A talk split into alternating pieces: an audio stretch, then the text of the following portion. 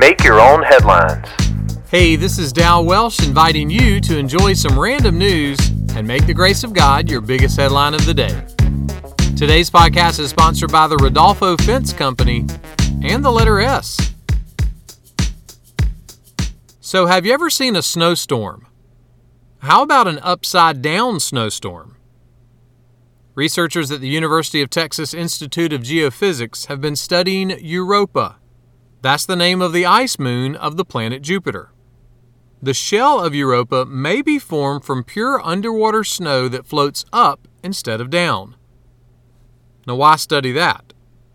Because the surface water of the ice moon makes it a place that could one day be a spot for humans to live.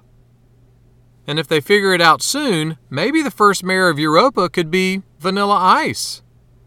Speaking of moons, what is gray, has four legs, howls at the moon, and eats cement? A wolf. I just added the cement to make it hard. King David was writing a song about the majestic character of God and said this When I look at your heavens, the moon and the stars, who are we that you even take a second look at us, and even more that you care for us? David couldn't even know all the people in his kingdom. But God knows every human being, past, present, and future.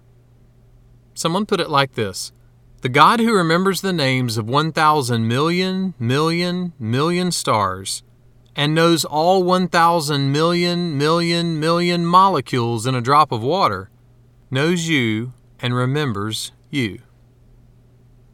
Look, you may not get a townhouse on Europa next door to Robert Matthew Van Winkle, but the truth about Jesus shows that the one true Creator God knows you and cares for you to the moon and back, 1,000 million, million, million times and more.